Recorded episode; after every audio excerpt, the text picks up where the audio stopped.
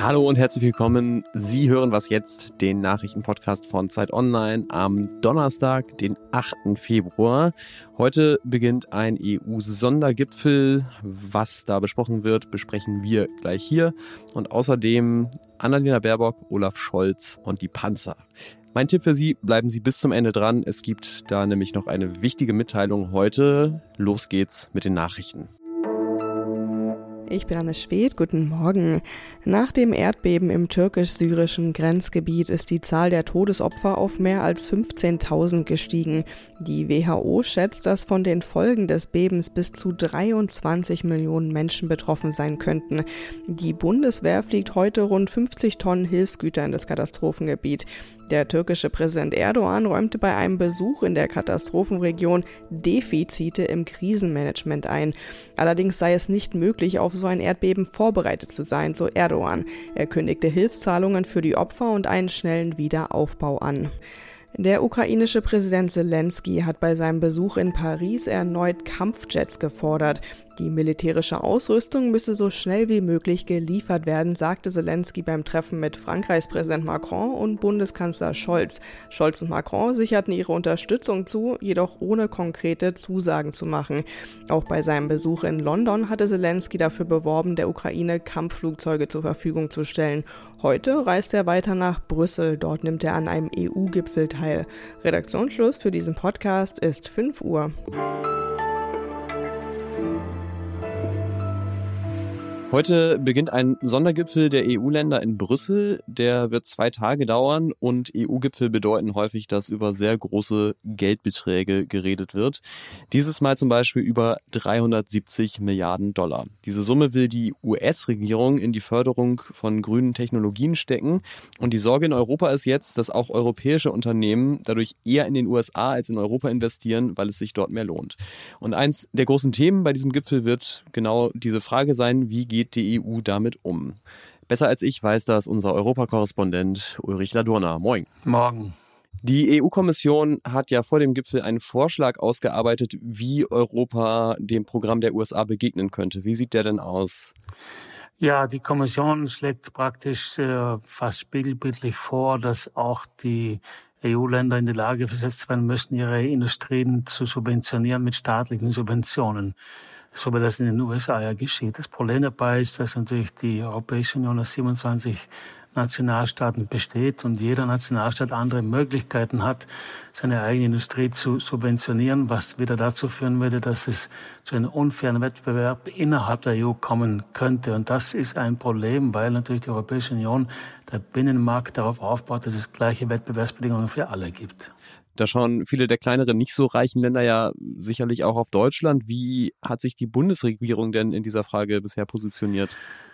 Ja, die Bundesregierung, äh, im Moment ist ja Robert Habeck ist nach Washington gefahren. Man versucht in den USA noch einige Dinge zu erreichen, sodass diese 370 Milliarden Subventionen für die amerikanische Industrie nicht so negative Auswirkungen haben kann. Äh, die Bundesregierung ist schon auch dafür, dass man subventioniert. Allerdings gibt sie auch Garantien ab, zumindest verbal, dass sie nicht andere Staaten in der Europäischen Union quasi überbieten würde mit Subventionen. Das, weil die Befürchtung gibt es in verschiedenen anderen Mitgliedsländern. Ein weiteres Thema wird natürlich sein, dass voraussichtlich der ukrainische Präsident Volodymyr Zelensky beim Gipfel dabei sein wird. Das ist natürlich äh, vor allem symbolisch sehr wichtig, aber um welche Fragen wird es denn inhaltlich mit ihm gehen? Es geht natürlich äh, um die Frage des Beitritts der Ukraine zur Europäischen Union. Letzte Woche war ja Kommissionspräsidentin von der Leyen in Kiew mit einer Reihe von Kommissaren. Die Ukraine drängt auf einen schnellen Beitritt, sagt in zwei Jahren wollen wir beitreten. Das ist natürlich äh, eine Illusion meiner Meinung nach. Das wissen auch alle hier in Brüssel. Ich glaube, Zelensky kommt, um nochmal zu schauen, was hier möglich ist, wie der Weg für einen Beitritt geebnet werden kann. Aber ich denke, so schnell, wer sich das vorstellt, wird das nicht gehen. Besten Dank nach Brüssel für deine Einschätzung, Gerne. Ulrich Adorna. Tschüss.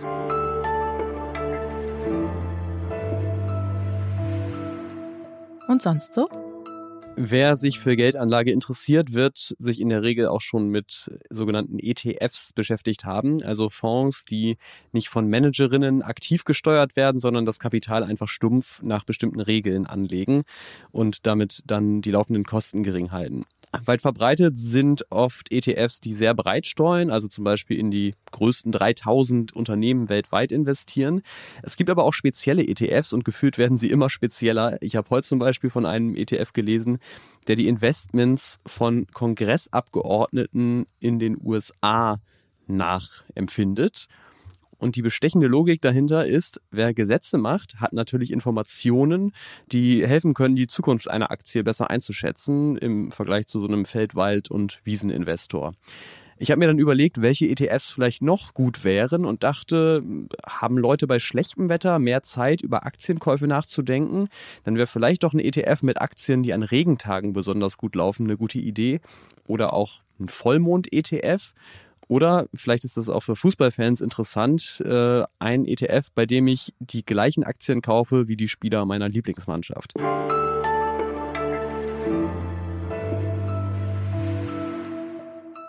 Seit ein paar Wochen ist klar, die Ukraine bekommt westliche Kampfpanzer. Und Sie erinnern sich sicherlich auch noch daran, diese Frage war innerhalb der Bundesregierung hoch umstritten. Olaf Scholz, der Bundeskanzler, war sehr skeptisch. Die Außenministerin Annalena Baerbock hatte im Laufe der Zeit aber immer deutlicher für Panzerlieferungen geworben.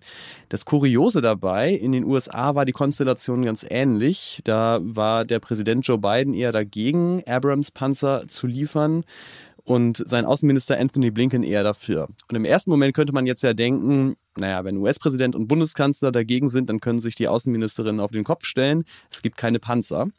Könnte man denken, es kam dann aber bekanntlich anders und heute erscheint die neue Ausgabe der Zeit und für die Titelgeschichte haben meine Kollegen Holger Stark und Robert Pausch minutiös rekonstruiert, warum es am Ende dann eben doch so kam, wie Baerbock es wollte und nicht wie Scholz. Und Robert ist jetzt bei mir im Studio. Hallo. Hallo Ole. In eurem Text steht ja der schöne Satz, Außenminister sind fast immer beliebt, aber selten mächtig. Ähm, wie ist es denn Annalena Baerbock trotzdem gelungen, äh, ja, diese Panzerlieferungen im Grunde am Ende einzufädeln? Also ob sie das eingefädelt hat, da wäre ich äh, vorsichtig. Was Scholz genau wollte, das wissen wir am Ende auch nicht so ganz, weil er natürlich sehr lange geschwiegen hat. Was klar ist, ist, dass die beiden eine sehr unterschiedliche Wahrnehmung hatten, was äh, die Dringlichkeit der ganzen Sache und den Faktor Zeit angeht. Was Baerbock dann gemacht hat, ist, dass sie schon versucht hat, Hebel in Bewegung zu setzen. Das beschreiben wir in dem Text. Da ist einerseits ein Gespräch äh, mit dem amerikanischen Außenminister Blinken, in dem sie die Leopard-Panzer ins Spiel bringt, als die Linie der Bundesregierung eigentlich noch eine andere ist, als Scholz noch sehr, sehr skeptisch ist in dieser ganzen Sache. Das ist im Spätsommer letzten Jahres gewesen. Daraufhin äh, wird auch tatsächlich das amerikanische State Department aktiv und es gibt eine Initiative der US-Botschaft hier in Deutschland, die mal so sanften Druck auf die Bundesregierung ausüben. Ein zweiter Punkt ist, dass Baerbock im Januar nochmal in einem Gespräch mit ihrem britischen Amtskollegen ebenfalls Panzerlieferungen ins Spiel bringt. Also auch da, Scholz ist noch nicht positioniert, eher skeptisch, eher zögerlich. Sie versucht im Gespräch mit internationalen Partnern mal ein paar Hebel Hebel zu betätigen. Das ist ein sehr, sehr interessanter Vorgang. Äh, das kennen wir so nicht, so ein Vorgehen. Und äh, wisst ihr irgendwas darüber, ob das abgestimmt war zwischen den beiden oder hat sie das hinter Scholz Rücken gemacht? Also, was wir hören und wissen, ist, dass es nicht abgestimmt war.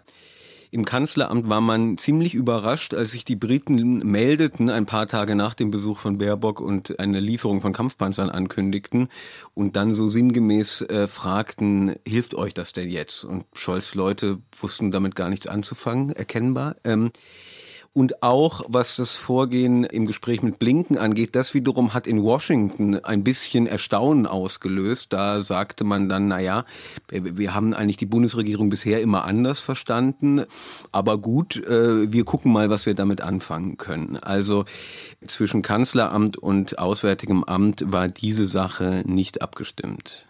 Was heißt denn das für die Zusammenarbeit von äh, Baerbock und Scholz? Ist sie damit belastet?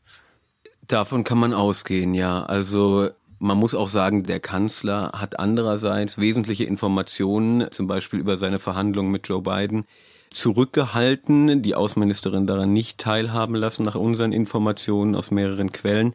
Also es stellt sich die Frage, wer wem hier eigentlich vertraut. Und in einer Lage, in der wir sind, mit einem Krieg in Europa, hat man den Eindruck, dass die Regierung nicht mit einer Stimme spricht. Das ist nicht so gut.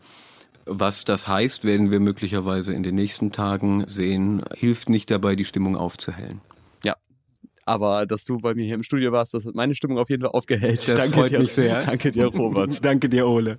Und wenn Sie den ganzen Text lesen wollen, kaufen Sie sich doch die aktuelle Ausgabe der Zeit. Wenn Sie ihn umsonst lesen wollen, äh, auch nochmal der Hinweis auf die Aktion vier Wochen die Zeit oder Zeit online gratis im Probeabo unter abo.zeit.de slash was jetzt. Das war's mit unserer Ausgabe für heute. Fast. Ich habe ja noch ein Versprechen einzulösen. Und zwar kann ich heute verkünden, dass wir am 30. April wieder ein großes Zeit Online Podcast Festival in Berlin veranstalten. Da kommt jetzt gleich auch noch mal ein Link dazu, denn ab heute können Sie Karten dafür kaufen. Der Link lautet www.zeit.de slash festival finden Sie dann auch nochmal in den Show Notes und wir freuen uns natürlich sehr, wenn Sie da dabei sind. Ich bin Ole Pflüger, sage vielen Dank fürs Zuhören und der allerletzte Link ist unsere Mailadresse wasjetzt.zeit.de. Tschüss und bis zum nächsten Mal.